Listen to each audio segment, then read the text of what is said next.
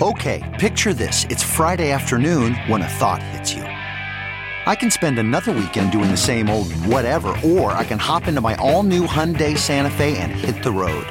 With available HTRAC, all wheel drive, and three row seating, my whole family can head deep into the wild. Conquer the weekend in the all new Hyundai Santa Fe. Visit HyundaiUSA.com or call 562 for more details. Hyundai, there's joy in every journey. Come experience what the Constitution means to me at Paramount's Copley Theater in downtown Aurora from October 4th to November 12th. What the Constitution means to me is hilarious, heartbreaking, and insightful. Tickets are available starting at $40 online now at ParamountAurora.com. That's ParamountAurora.com.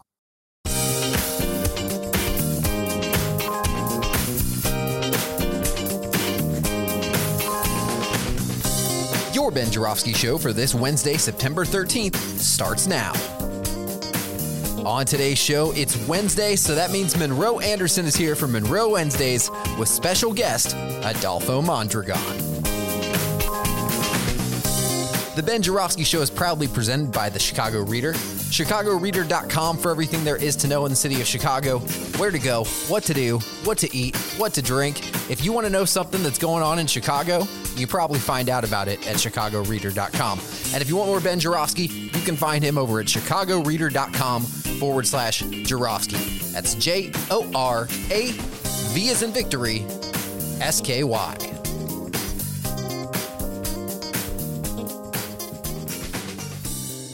Hello again, everybody. Ben Joravsky here. We're calling this Tommy Tuberville Wednesday, and here's why. Because it's Wednesday, and because I got Tommy Tuberville on my mind, and because I have two distinguished guests ready to take the plunge on all things national politics. So let's start with a little national politics. Tommy Tuberville. This is on my mind, ladies and gentlemen. All the things I read in the paper today. This is the one that just like is just grinding away at my brain. Adolfo Mondragon and Monroe Anderson standing by. Gentlemen, follow me while I explain this thing. So Tommy Tuberville is the U.S. senator from the state of Alabama. He's Republican. That doesn't even go far enough. He's MAGA man to the core. He used to be the head football coach at Auburn, and now he is a MAGA man to the core. Loves Donald Trump the way I love fried chicken. So he has decided on his own to prevent any uh, military appointments by virtue of the fact that he disagrees with Defense Secretary Lloyd Austin's position regarding abortion for military servicewomen. Follow me as I explain this, ladies and gentlemen. Just follow me with, with me on this one, okay? So it's now with Roe eviscerated, it's state by state. Some states you can get an abortion, some states you can't get an abortion. The position of Lloyd Austin, the defense secretary of the United States, is that if you're a serviceman state uh, stationed in Alabama, you should have, or a servicewoman, you should have the same rights to health care as a servicewoman situated in Illinois. Alabama, abortion is illegal. Illinois, abortion is legal. So, therefore, the military will give you time off to go to Illinois, in this case, if you're from Alabama or Mississippi, what have you, and get an abortion. Tommy Tuberville, the senator, the MAGA senator from Alabama, thinks that's outrageous. And so, as in an act of protest, he is preventing any appointment by Biden to the military to go before the Senate for approval. So they go through committee Senate committee to be approved, but then you got to go before the full Senate to be approved. And he is using this privilege he has. The Senate is a very bizarre institution. They allow individual senators to ho- put a hold on appointments like this to having a vote on these positions. So one of the positions is the chair of the Joint Chief of Staff, General Charles Q. Brown, who was approved by committee in the Senate but cannot be confirmed as the Joint Chief, uh, the general, the chair of the Joint Chief of Staff, because Tommy Tuberville has put a hold on that. So I'm reading this. I'm going, wow, that's a lot of power for Tommy Tuberville. That's a lot of power for the Republican Party. Poor Joe Biden and poor Charles Schumer and poor Democrats. And then read into the article, and it says, well, you can convene a full Senate vote on uh, overriding Tuberville, but that would be what challenging and difficult to do for all the cases of the cases that uh, Tuberville is holding up. And I'm like, well, let's just start with one. And this list leads to the question I always ask why are Democrats such wimps? Why do Democrats play the game of politics as though there's a rules and regulations they must follow? I just got finished watching the tennis match in uh, New York. Uh, the great Coco was victorious. Okay, I was absorbed with obsessed with tennis all weekend. So Republicans play tennis as though there are no nets and there are no out of bound lines. They can't possibly lose. Democrats play, oh, there's nets and there's out of bound lines. Call the vote. Force Republicans to vote against Brown. Then use that vote against Republicans. Duh. Has anybody, it, has Charles Schumer not studied him? Adolfo's smiling at this one. Michael Joseph Madigan, of course, is just like been kicked out of Illinois. They want to pretend in Illinois like Michael Joseph Madigan doesn't exist. But a guy knew how to play the game when he was House Speaker. If he had his opposition in an embarrassing situation, he would call a vote to get them, to force them to vote in an embarrassing way. So you want to embarrass Republican senators or ducking and dodging the abortion issue, which is working against them? Then have them vote against uh, General Charles Brown on the grounds that they don't think uh, women in uh, service women in Alabama should be allowed to go to Illinois for an abortion. Let's see how that plays. But no, Democrats just haven't figured this out. I've been ranting and railing about this for so many years. I do not understand why Democrats are just so wimpy when it comes to playing the game of politics. We're going to talk about this with the 14th Amendment. That's why Adolfo's here. He's we're gonna we have a whole show about using uh, the Fourteenth Amendment to keep Donald Trump off the ballot. Monroe's gonna have a, a opposing argument on that one. It'd be interesting to see where we go with this. But I do not understand why Democrats in both the 14th Amendment issue and the Tommy Tuberville issue are just so wimpy. All right, I'm going to turn things over to my distinguished guests, Monroe Anderson and Adolfo Mondragon. I'll start with you, Monroe. Why are Democrats so wimpy in the case of Tommy Tuberville and uh, General Charles Brown? Go. Because they bring a a P pistol to an ARK fight. And they, they think it's all fair and square that way because they're armed and the Republicans are armed. But it's uh, the Republicans are back shooters. They have all sorts of weapons and are not afraid to use them. And they will create new weapons every chance they get. Adolfo, your thoughts on this?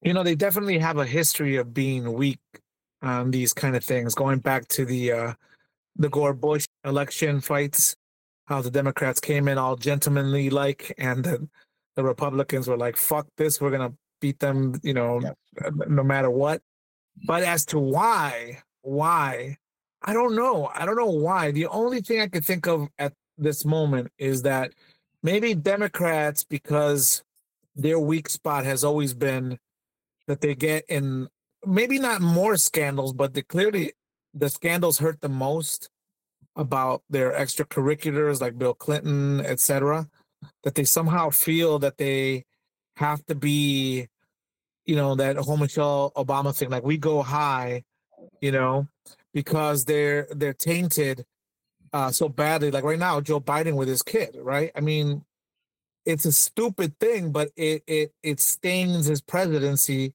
even though it shouldn't, but you know, because he has a kid who's, you know, who's fucking crazy. Um, you know, marrying his uh his brother's uh widowed wife and or not marrying her, but having an affair with her and then doing drugs and all this other shit.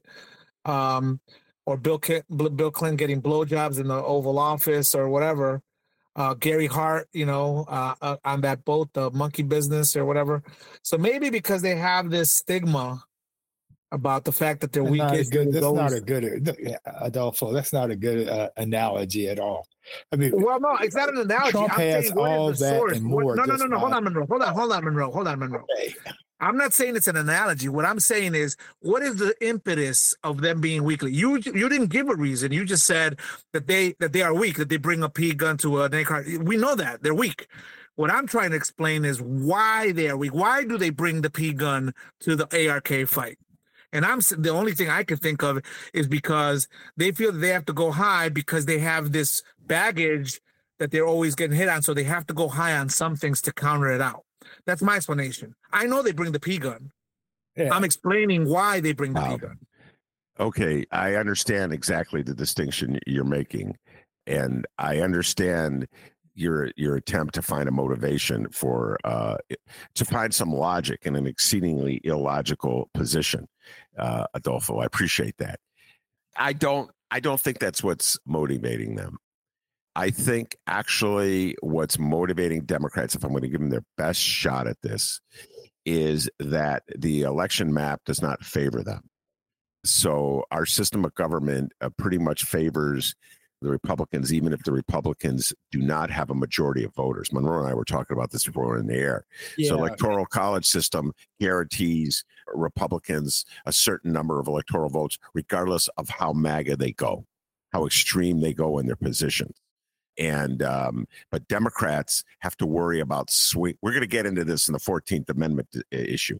Democrats are constantly worried about winning over swing voters because they don't control enough states to have an outright electoral win. But couldn't you? Couldn't that be a, a reason for them to actually go hard against the Democrat against the Republicans then too?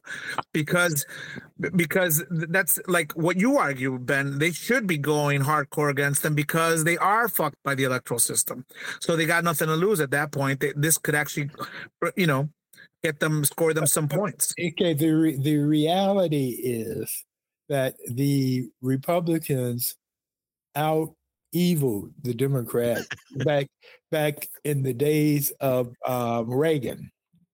What they did, because at that time, I can remember when I was in college in the '60s, conservative was a bad word in in at Indiana University in Bloomington. I mean, it, uh, and what they did was they went local, and they started um, putting money into these local elections and and spending money in, local um, media, and they built a network that the Democrats don't have, didn't pay any attention to. That and um, you also have uh, right wing radio, which is ninety percent of the radio where uh, where they're they're bad mouthing Democrats, uh, Hillary and whoever else is in any policy, and and so they have uh, without the most amount of votes or the most amount of people, they have um, greater control right now. And of course, they gerrymandered here and there and everywhere. Yeah. Well, where, where I can agree with Monroe is on the evil factor. Maybe a moral a moral argument is one that we could use. That maybe to be a Republican, if you're an a, uh, Ayn Rand believer and all that other stuff, you have to live by the convictions of a very hardcore, you know, take no prisoners kind of thing, and that Republicans tend to be more morally bankrupt or if you want to describe it more like the 48 laws of power or whatever, than Democrats generally are. I could buy something like that too. All right. Well, and, and, well one other thing, real quickly, mm-hmm.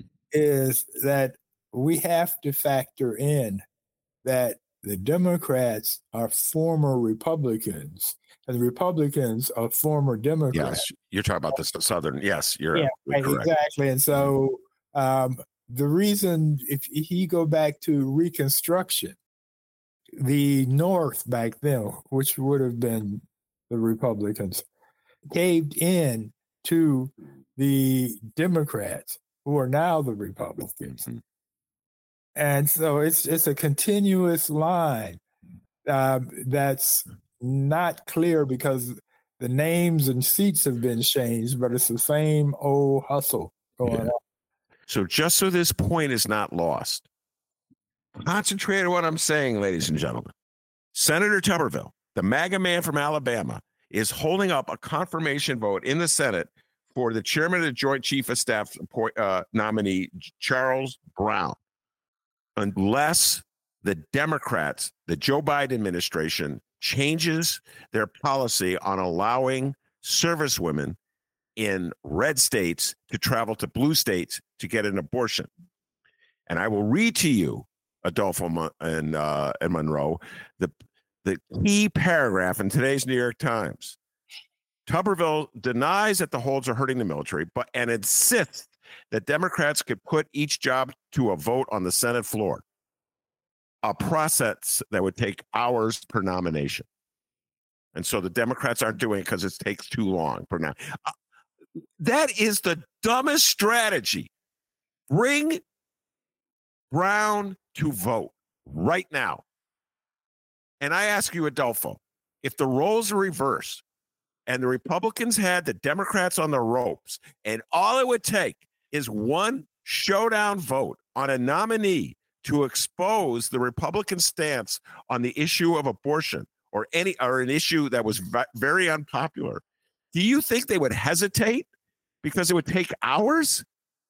They would have already called that vote. There would have been an embarrassing debate that would humiliate the Democrats and ultimately force some Democrats to vote with the Republicans.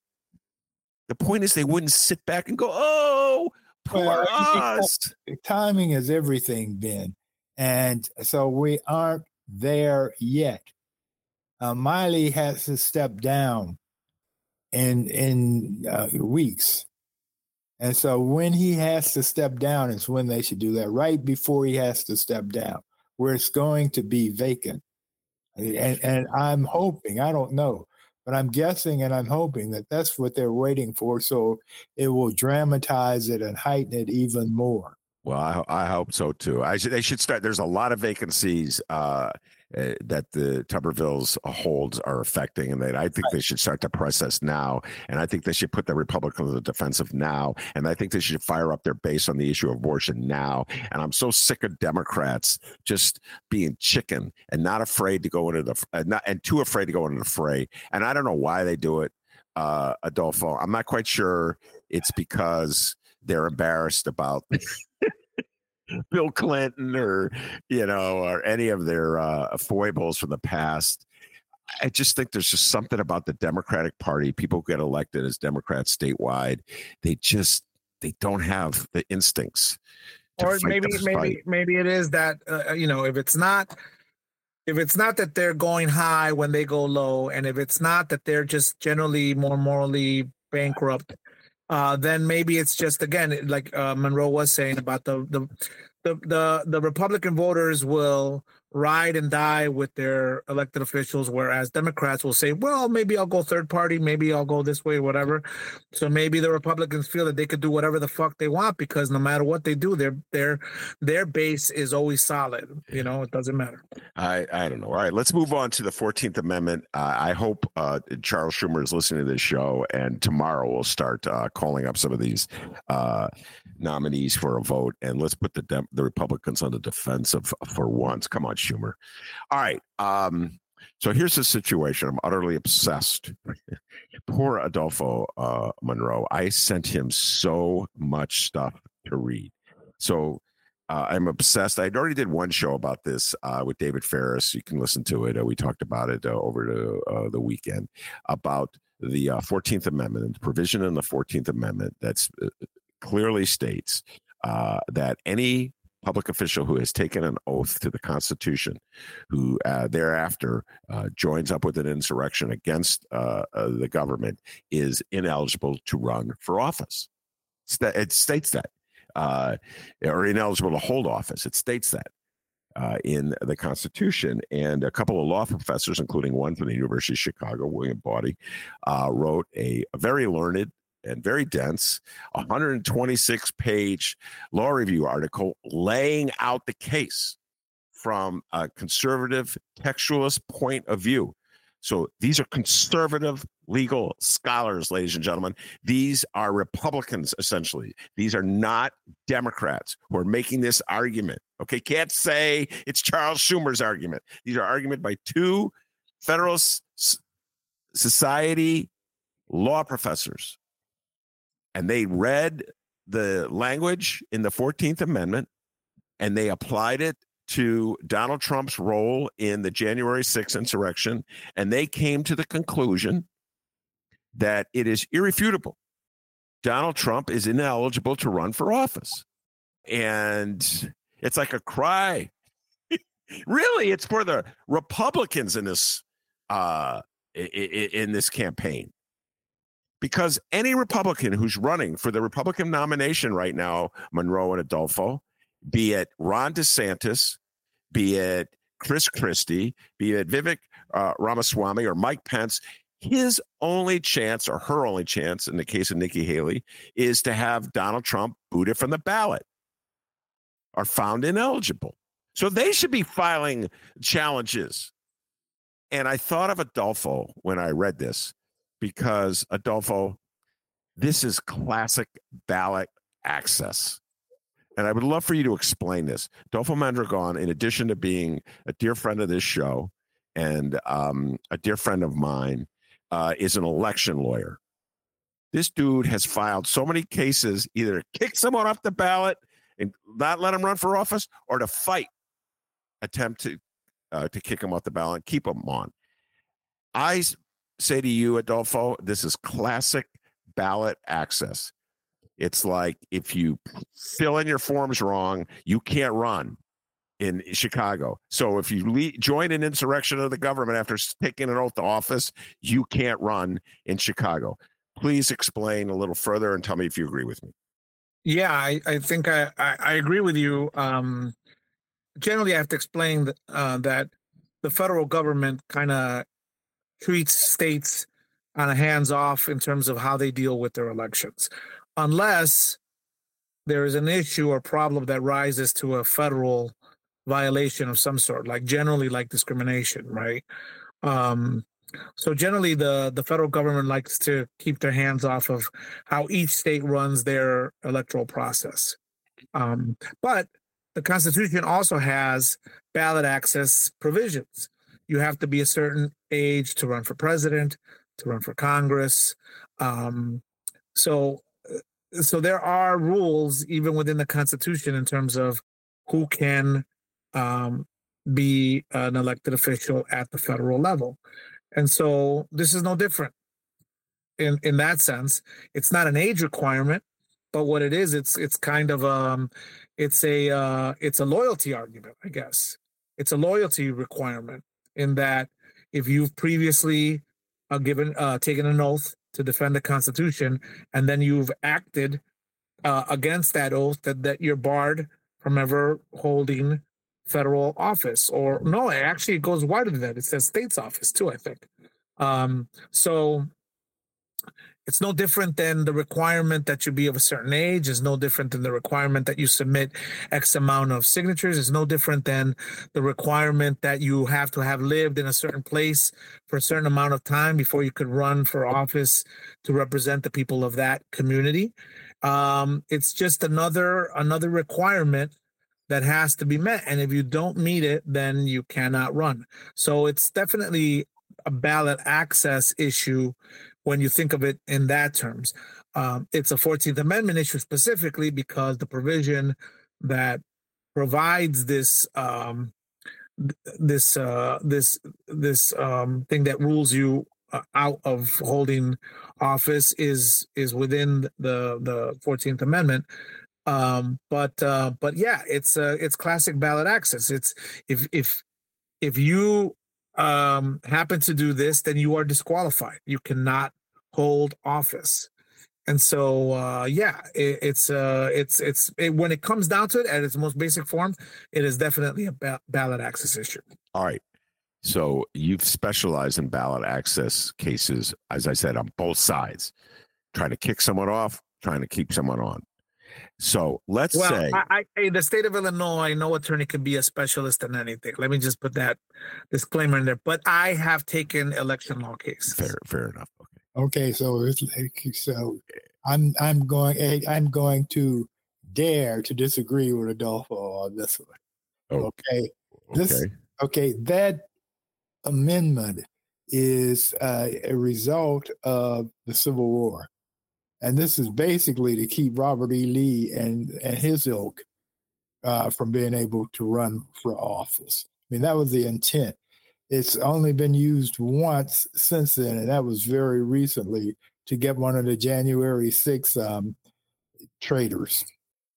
We have, but it, so Adolfo, obviously, who knows the law, is right about the law. But politically speaking, um, if 91 in uh, counts of uh, four indictments has not changed um, Trump's people's mind. In fact, has fired them up more. If we start trying to knock him off of ballots in states, um, there could be rioting in the streets. All right. So that's a political argument. Political, uh, yeah, not political legal. argument, not illegal. So, yeah. all right, I'm gonna, I'm holding that here. And well, it's, it's part of a legal argument too. It's it's the argument that I would use if I was a Republican trying to keep Trump.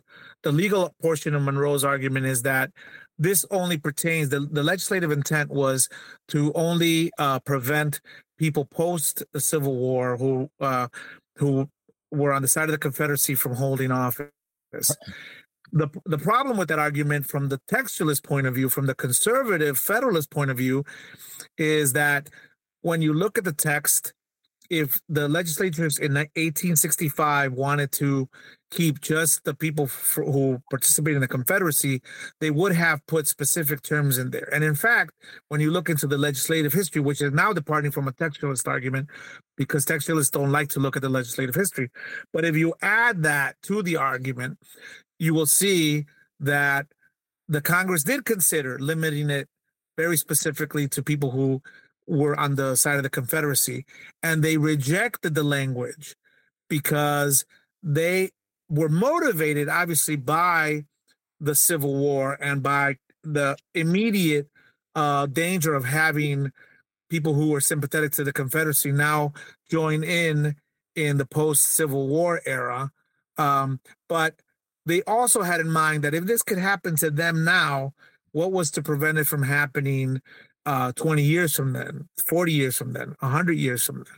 And so the language they chose, which was much broader, and to the point, the fact that they rejected specific language limiting it to people who uh, uh, partook in the Confederacy is evidence that the legislative intent uh, looked far farther into the future than just the life of people who uh, were uh, people who participated in the Confederacy. Absolutely. The language in the Constitution is broad enough uh, that it it prohibits anybody uh, from holding office if they engaged in uh, an insurrection or rebellion against uh, the United States government, not just someone who is a member of the Confederacy. It's written broad enough. There's no specifications uh, about uh, having been a Confederate soldier. Now, where Monroe is correct is that it has never been used uh, to remove someone from office uh, post Civil War until this year. Right. A case in New Mexico with a uh, county commissioner. A judge ruled him ineligible, removed from office because uh, his name is Griffin. He had participated in the January 6th insurrection. He was one of whom stormed the Capitol. He was booted out of office. He's gone. See ya. Don't want to be ya on the grounds of the 14th Amendment. And in two other instances, as I've sent Adolfo the articles, poor Adolfo overwhelmed with these articles, uh, there was a case filed against Marjorie Taylor Greene, Congresswoman out of Georgia, uh, to have her removed because she participated. That case lost because the judge ultimately decided, Adolfo, that there was no evidence that Marjorie Taylor Greene uh, had participated in, in the insurrection. The judge did not argue that the 14th Amendment didn't apply. He said that we have no evidence that she um, did not participate in the insurrection which is why he let her to continue to be Congress. That was the case where where she actually had to testify. Adolfo reminded me this, where she kept going, "I don't remember this, I don't remember that." It's funny how her memory just faded uh, when she was on the stand. So, all right, Adolfo. So let's say Monroe and I talked you in uh, to taking this case. Let's just say we were able to talk you into doing this. How would you proceed in the state of Illinois uh, to uh, regarding this matter with Donald Trump? Well, you know, I have to think about it a little bit more, but there's there's a couple problems with this um, case against Donald Trump in that, unlike the the the, the guy that uh, they used it against in what what did you say, Colorado? I think. Uh, New Mexico. Um, no, New Mexico, yeah. or you know, uh, there I presuming that there was definitive evidence that he participated in the in the January sixth uh, insurrection, like there was a photograph of him going into the building or something like that. Mm-hmm. With Trump, it's more like with um, Marjorie Taylor, where you know you first have to prove that he was an insurgent. Now, while I believe that the evidence is overwhelming, he's going to have that day in court, right? right? Soon, right? Where they'll first determine whether or not he was an insurgent. So, in order to proceed with the case in Illinois or in any state, you would first have to have a trial like they did in Florida with uh, Major uh, Taylor, whatever her name is, Georgia, right? To to determine whether whether or not first of all he's an insurgent.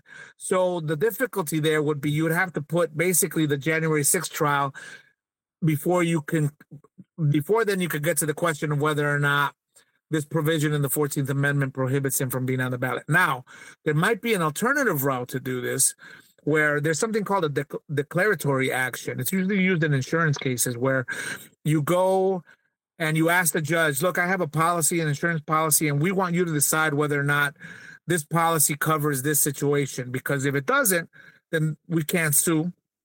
And if it does, then the insurance company's on the hook. That's what it's usually used for. But you could use a deck action to give a, a question uh, to a court and say, like, it, assuming these facts, uh, you know, would this law prohibit that? Now, the danger with that is that there's a clause about uh, there has to be a controversy in order for a case to actually go up before a court. A controversy means that there actually has to be a uh, a problem. So declaratory actions are kind of asking, like, well, in theory, would this, you know, bar somebody from doing it or whatever? In the insurance cases, there's more of a controversy because the accident already happened, and you're now asking, like, well, under these circumstances, will the insurance policy cover this? Here, again, you haven't proved yet that Trump is an insurgent. So you're kind of putting the the cart before the horse. Exactly. And and that's the that's the procedural problem with these cases is that right now it's just theoretical until you actually get a finding of a judicial finding or some kind of easy evidence to demonstrate that Trump is in fact an insurgent. Like if he was in the building, like you know, holding a MAGA flag and like, well, it's like he tried to do. He tried to go, but the uh, Secret Service wouldn't let him. Wouldn't right, right. He didn't yeah. steer, take the, the steering wheel and try to like exactly, turn the car around exactly, or whatever.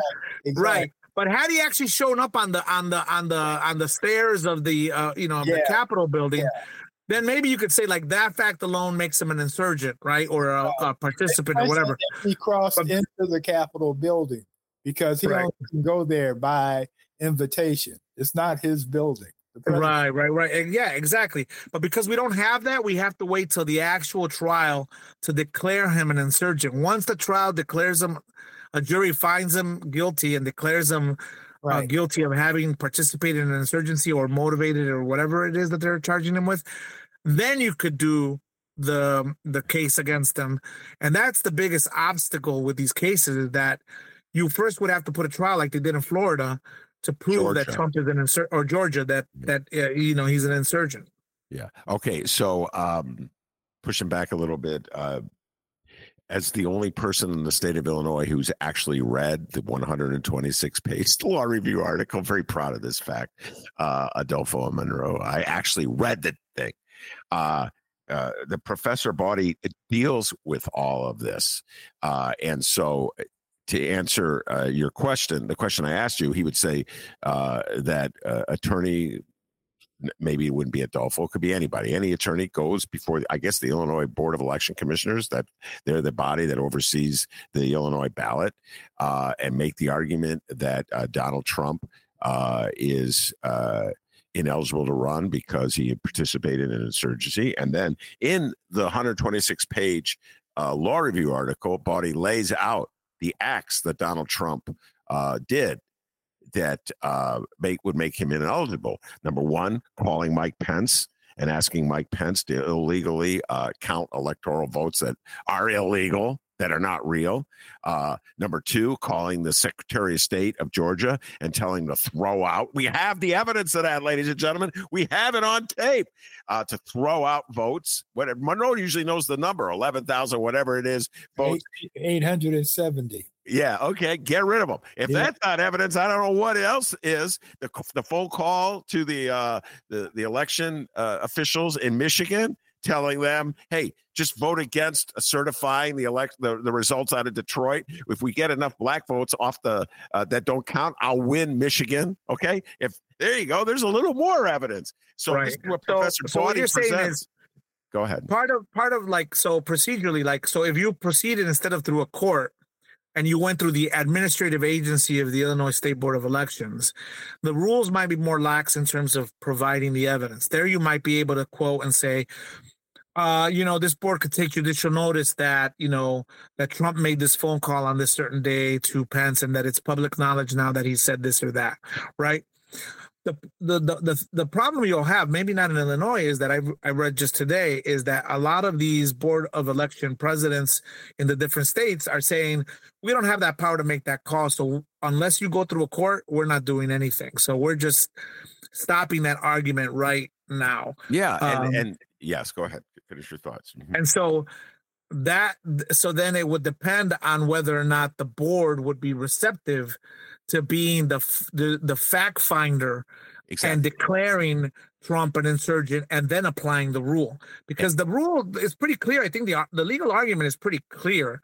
The trouble here would be like, can he get away with like in Georgia, where he can say that he was not an insurgent because these things don't run. Now, I think it's overwhelming evidence, as you as do you, that he was an insurgent. I mean, he was one of the main mastermind. He was the mastermind behind it. Um, but you know, these boards of elections, because they're administrative already, they have less, um, you know, judicial power.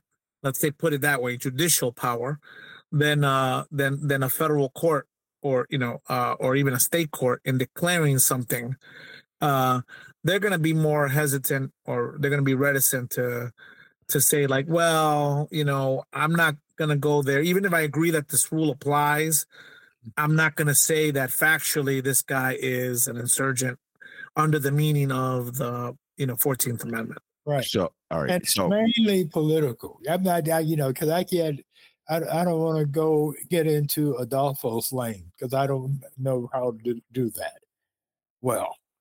But politically, uh, uh, Trump's whole pitch is that they're doing this to him because he's so wonderful and he's doing all this great stuff for America and, and he's done all this great stuff for them and they're after him for and so that would be another um, underscoring of right. his message is that okay they're so desperate to stop me because i'm so wonderful yeah. that they're coming up with this this this law that uh, has has never been used except once well if it, it applies uh, in, in New Mexico. Let's put the political end of, but we'll come back to the political end. I've not forgotten the political end. I'm going to go back to something uh, that Adolfo said.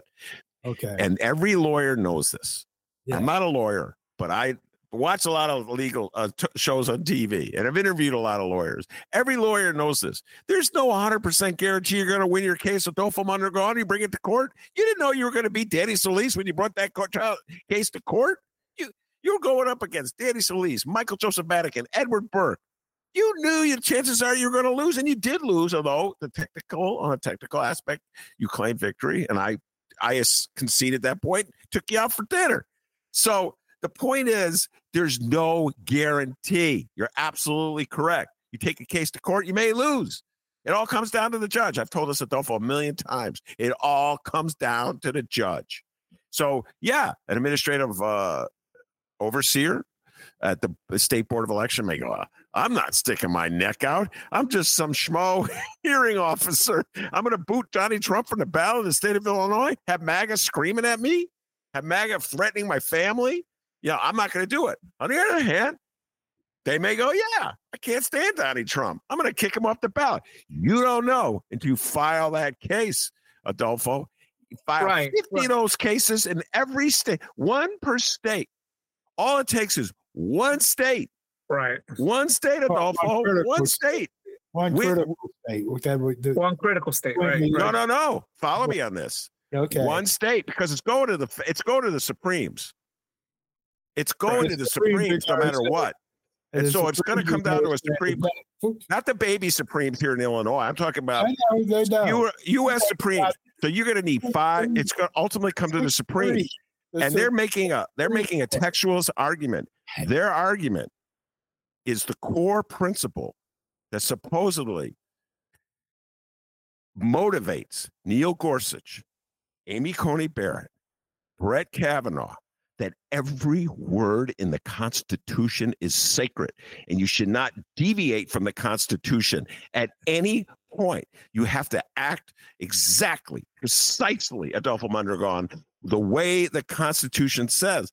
You Yeah, get some judge in some yeah, state to rule in your favor, go to the Supremes, make your argument. Go ahead. All right. They're, they're already twisted and, and t- turned and they uh, jump through hoops to change that when it suits them, their their politics. So, So, you, uh, so you think you would lose because in the end they would be hacks? I, I would not be surprised if we lost. So here you guys, you guys are typical Democrats. You hold back from a fight because you're afraid you might lose. No, because- no, I'm not saying that. I'm not saying that either, Ben. yeah. I'm just saying that that there are there are challenges to getting that the outcome that you want. Now, in terms of whether it, or not it's worth it, whether you win or lose, that's a different question. And then also you have to take into consideration who will finance this and who will have standing. Because if you do it in Illinois, you would have to do it as a Republican challenging in a Republican election. You couldn't be a Democrat because that would give you no standing. You're not voting for Donnie if you're a Democrat. That's true. So you'd have to find a Republican one. And second, you would have to find somebody with deep pockets who would finance this because this kind of litigation is not cheap. Yeah. And it, it requires that you get also expert testimony from like those professors at the U of C to come in or at least write an amicus brief for you or something like that. And And, more- and by the way, Chris Christie, are you listening? Come on. You're the Republican. You would benefit. You have standing in this issue. and- Donnie Trump is the lead is the, is the number one in the polls. You can't become president. Uh, you can't be the nominee if Donnie Trump's running, and he's clearly ineligible to run because he would participate in an insurrection, violating his oath, his constitutional oath. It's so obvious. Even the textualists say it. I'm not. Don't blame me, the New Deal Democrat. I'm just quoting textualists. Monroe, go ahead. Everything is reversed. Usually Monroe is the one saying and go harder. politics- right, exactly. And the politics are Uh-huh. that anybody who touches this is working uh, against Biden and for Trump. That's it. Just politically, it's just bad. But I, I'm, you know, but while we have Adolfo here, Go. and while we have Georgia going on, I would like to hear his opinion on whether Fani Willis is too ambitious by having 19 people. Or can she handle that uh, or, or not? Is that going to work for her, her or against her or for Trump? Wait, hold on. Before we switch to, away from this issue, we'll come back to that Georgia question. I do want to ask Adolfo this the uh, the Monroe question, and that is the political question. Uh, and um, so, do you think that if this case is pursued, well, first of all, do you think this case is pursued, you can get five Supreme Court justices to sign on to it, or do you agree with Monroe that ultimately the um, the Supremes would duck out of this one because they're too chicken and too much uh, in in the pockets of the Republican Party? I think under this current Supreme Court, it might be a flip of a coin. Yeah. Because there's balancing things here. There's their their intellectual foundation of what they stand and believe for and their textualism and you know and then there is definitely their political side because they are political beings no matter how much they deny it. And we've proved it now with all the influence that in terms of money that goes into the supreme court um, whether it's you know uh, funding their their nomination to the supreme court or whether once they're there it's funding their lifestyles right so it would it would bash those two things together and i think it would be a flip of a coin in terms of whether or not this this supreme court would rule um, in you know against uh, Donald Trump. Yeah. But here's the other thing: in terms of the political and the legal, kind of also meeting together. Yeah, I thought you know. First of all, on the t- on the timeline, could you even get a decision from the Supreme Court fast enough to prevent Trump from running if he is the the the nominee, which he probably will be, right? If if if um, wait, what do they call it? Like if, if tomorrow or if within a month you filed suit on behalf of Chris Christie. Oh, uh, it take about about two years or a year to get it before the Supreme. I don't. I don't. I think it would go right to him because this is. I don't know unless unless you had you had um uh, courts below that would just punt and say like I'm not even ruling on this because this deserves to go straight to the Supreme Court and would facilitate that. Um, it wouldn't, and even if it did, it would still take months to get there and then to be briefed and argued and then decided unless the supreme court said this is like you know like the election cases where like we need to rule like in a week and then yes, we'll just absolutely. rule out this yeah but the but the chances of that happening are really really really no, low the supremes are going to say let the voters decide. We can't handle this. We can't do this in due time. The but, election- but here's so here's the so so here's where the the the legal might trump all of the dangers on the political side you know because it will it will build an insurrection against you know just america in general from you know southern bigots and whatever trying to to to whatever at the levels of government right? Whatever. But yeah there are cases there's there's there's a stream of cases that say that even if something is already completed like it, it came comes out of the abortion cases that even if a woman already has given birth and no you know and she's fighting for her right to have an abortion the fact that she already gave gave birth doesn't make doesn't moot the case because this is something that is probably going to recur many times over. So the same principle could be put to this even if if uh, Trump gets to run before there's an ultimate decision on this, it doesn't moot the case yeah. because it could be applied immediately to future presidents and future congressmen and future senators and future county sheriffs and future whatever. So just on that basis alone, it might be worth it to pursue it, even though it's in vain against Donald Trump, because ultimately you will either get people who will rule against you or who will uh, it won't do it in time to prevent him from running. It still might be worthwhile to do and also be, because of all the political things that could happen in terms of riling up bigots and all of this other stuff. Uh it still might be worth it because it would get a judicial bright line rule that might prevent this from happening in the future. And if if Donald Trump gets to run, believe me, it will open the door wide open to having this thing happen again and again from the local level all the way up to the presidency. Oh yeah, no, I I actually think it's a very important fundamental issue. I agree with the uh, law professors.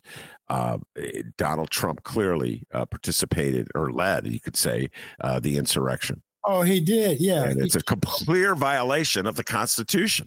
It's just, it's a no brainer. Neil Gorsuch would have to vote unless he wants to just throw away every principle that he supposedly adheres to.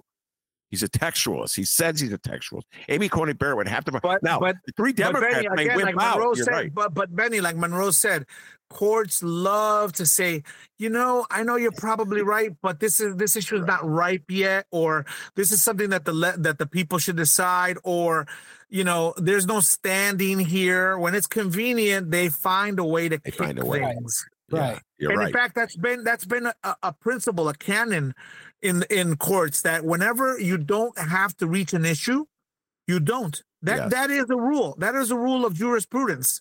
Whenever you don't have to reach the issue, you can just say, "For today, we don't have to rule on that. We will rule it on another day or whatever when the time comes." No, and that's what they'll do that's what old boy Scalia did in uh, with uh, the, the vote counting case in 2000, uh, Gore versus Bush. He goes, this is this one case, this one time. That's all that it matters. You're right, guys. You're absolutely correct. Judges are political animals. And the judges looking at this case and they go, Ugh, I want to be the guy that booted Donnie off the ballot. No way. I even think the three Democrats on the Supremes would be too scared to do it. You got what I'm saying? No, no it's not. It's not fear with them. It's it's um it's political. I mean, you sometimes doing good is bad, and you have to you have to weigh that in, in decisions in the real world, not in the theoretical world. I also think it's fear. If MAGA doesn't play, and I'm watching uh, just here in Chicago. Uh, Davis Gates was on the show yesterday, uh, and uh, she upset MAGA, and they're coming after her hard. They're coming after her kids. MAGA does not play. They all the schools are gone. Monroe, you you mentioned uh, uh, Fani Willis down in Georgia, yeah. the prosecuting attorney yeah. who's got Trump and 18 others uh, for uh, charges right. of trying to steal the election. Right. They have come after her right. so hard. Right. So you believe there's a fear motivated. They're going after Bragg and they're going after uh, uh, Chutkan. Yes. Yeah, they're going anybody who goes against their dear leader. Yes. They come hard, and they come strong, and they make threats. But, it, uh, but and it's well not... here, you know, and and Benny here. Uh, ultimately, I think the reason why they're coming at everyone, and the reason why Monroe is is very right in fearing all the political ramifications and the social ramifications of doing this is because the the you know the underlying pinning thing to all of this is that America is at a tipping point in terms of racial population.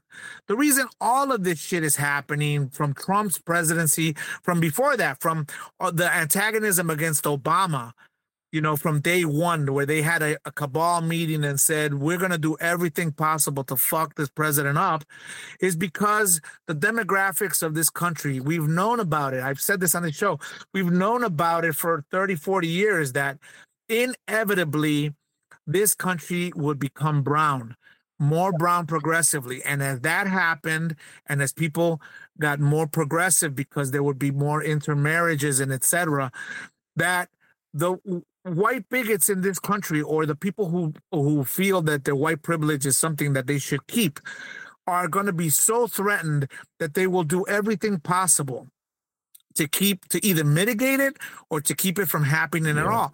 That's why all of this is happening. It's happening to put a monkey wrench in the inevitable browning of America. That's yeah. that's at the root of this problem. All of this shit is uh, is is is caused by that. Whether somebody will say it openly or not, that's basically it. All of this stuff All right. is at the root of its problem is the cancer of this democracy from the inception was slavery and was the race issue. It always has been, it always will be unless things change because this society changes the way it looks and the way it acts and the way it believes about stuff. And there is a segment in America, whether they are hardcore bigots or not, that benefit from the way things have always been and they are doing everything possible through every means through the courts through the, the, through elections through local rules through banning books through whatever they can do to put the brakes on this enough or to try to stop it if they can from happening because eventually this country will look very very different and things will have to change. And that's why all of these supremacists and whatever are talking about a, another civil war because to them it is it's like they're living in 1863 well, to them it's like their livelihoods. Got over losing the first civil war a lot of them. They, right. They never got over. They never got over losing the first one. This country never did get over the first one. So right. that that great riff, you sounded like Monroe Anderson. Uh, that, that's a, a, theme that Monroe has been pushing for four years, right? Monroe, is that yeah. correct? That was uh, like the Monroe Doctrine. That's the Monroe doc, the real Monroe Doctrine. Okay. Right. Uh, so let me just close with this. We'll tie everything together. So the foundation of the language in the 14th Amendment that uh, Donald Trump has clearly violated is rooted in the Civil War. Adolfo and Monroe. It's rooted in the Civil War. And these two, not me, not Benny, not the New Deal Democrat, not the guy who's only voted for one Republican his entire life, or maybe two, two conservative textualists have said Donald Trump is ineligible to run for president because he has clearly violated the U.S. Constitution. All right. But follow me on this because of the political ramifications, the Democrats are afraid to push it because they're worried about that MAGA mob. And they're worried about the fact that maybe some swing voter in suburban Milwaukee may join the MAGA mob if you push too hard. Meanwhile, Monroe Anderson and Adolfo Mondragon, Republicans, on the other hand, are impeaching, have begun impeachment proceedings against Joe Biden, even though they have no evidence whatsoever that he did absolutely anything wrong in conjunction with his sleazy son, Hunter. All they have is that he has a sleazy son named Hunter. Okay. That's all. And It is not an impeachable offense to have a sleazy son. And yet they don't care about political well, ramifications. They, don't care about swing voters in Wisconsin. They don't care if they have a case. They pursue it anyway. For three See, years. Monroe, that's so, the difference between Democrats and Republicans. Democrats have a dead case that's been articulated by Republicans against Donald Trump, but they won't enforce it because they're afraid of the politics. Republicans have no case against Joe Biden, but they're beginning impeachment proceedings anyway. The floor is yours, Monroe. Okay, that's not a good analogy. The difference is that the Republicans are so desperate and so stupid that they're doing stuff that is hurting them. Impeaching Biden is going to almost all but guarantee that the Dems get the House back and keep the Senate and have the White House. Yeah, so this this this is why um, uh, God, the uh, senator from Pennsylvania. Uh, I'm, I'm, blanking on his oh, name. Uh, Fetterman. Fetterman. Yeah. Fetterman. He said, "Bring it on." bring it on. Yeah, throw, throw me in that briar patch. You know. uh, he did say he was pretty funny. I saw that clip where he, oh, I'm so scared. Oh, uh, all right, Adolfo, uh, your thoughts about this, the, the point I made. Go ahead. Well, I, I think the most poignant thing that you said there was the fact that, um, you know, tying this law, the 14th Amendment, to the Civil War, when in fact we're still fighting the fucking Civil War. We right. never we never got over it, right? I mean, whether it was Jim Crow immediately after, or or or our more recent um, manifestations of this fight with uh, police brutality and uh, you know uh, uh, uh, all the biases that that that yeah. are that that are in all of our institutions, whether it's banking and and redlining and you know not approving loans to right. to the medical, where like if you're poor, you you don't get the same diagnosis or test treatment that you do that if you were white and privileged, etc. Is that all of this is rooted in the race issue, is rooted in our constant fight against this cancer of discrimination. And so that's another reason why this damn section 3 of uh, of of of the 14th amendment does apply because even if you argue that it's solely about the Civil War. Well, what the fuck? We're still fighting the Civil War today, you know. so it, it's it's it's all relevant, and and yeah, and and and it, you know, I I get Monroe. I, I I'm also fearful of the political and social ramifications of stirring up this pot, because if they did January 6th, God knows what else they might do. But I'm also kind of confident that now with all of the judicial um you know findings against these instigators and the jail sentences etc that that might also temper some of these people from acting up and you know but there's definitely a conflict the brewing. And from time to time over the years it has gotten violent whether it's in the 60s with the violence from that era or now what we're experiencing through the police brutality and targeting of minorities or whatever this stuff will get violent before it's it's it's it, we finally reach an understanding and and move forward progressively and and so we can't totally be afraid of of that stirring some yeah, violence. yeah no it's not my fear I, i'm not afraid of this my argument is that we got him on 91 counts.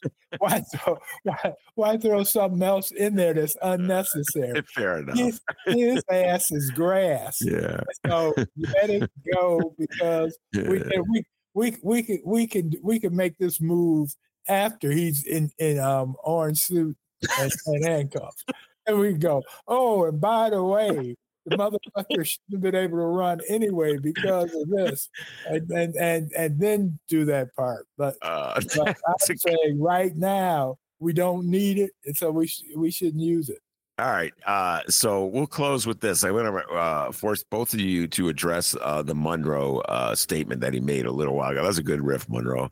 Uh, so Monroe said, with uh, without any hesitation, Adolfo, uh, that in his humble opinion, uh, the, Re- the Republican move uh, the, in Congress to impeach or to begin pr- uh, impeachment proceedings against Joe Biden will hurt the Republicans.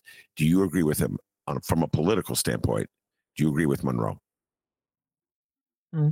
I think it can. Um, particularly when they see that it goes nowhere, that's all fluff. But you know, it's kind of you know, like but when when will it when when will it backfire against them? You know, it's like these guys who get caught on corruption. They go they, they get caught when they're like 90 years old and at the end of after they've done fucking years and years of, you know, like yeah, there's some satisfaction to them going to jail at that point, but it would have been nicer if they would have been caught like 50 years prior, right? So like the timing of it, like when will it backfire? It's not going to backfire anytime soon. It will eventually happen, and then people will say, "Ah, it happened so long ago. Fuck it." Blah blah blah. I, I think it, uh, Monroe. I'm going to push back and get your response to this. I think it helps them. I think it muddies the water. I think it enables them to say, "Ah, they're." bu-" I could just hear your typical uh, Chicago voter. I can hear, "Ah, they all do it. Biden did it. no, Trump that's did the, it." that's that's the intent. Yeah, That's the design. But Yeah. what I'm saying is, it's not going to work. First of all, um, Biden's entire reputation for 50 years or whatever has been Mr. Nice Guy, Mr. Clean, the family man. And so they're going against type, going against um, image. And it, now it, it will hurt a little bit, but not enough.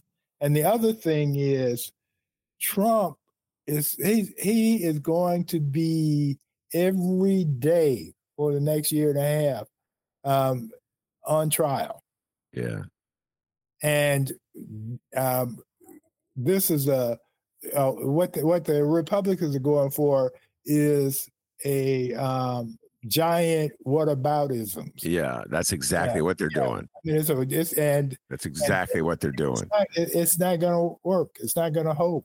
All right. Well, we'll be following this uh, for a while. We can't answer this in this one particular show, but I'll close by saying this.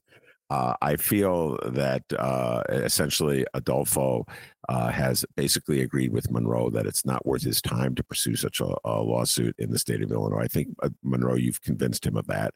And I utterly failed uh, to convince him otherwise, as I generally fail to convince people in the city to go against what they've been doing all their lives and they end up voting for Rahm over and over again and Daley, et cetera, and so forth. However, Chris Christie, if you're listening, and I know you're a regular listener to this show, and you want a chance to defeat Donnie Trump, the best way to defeat him is to get him off the ballot.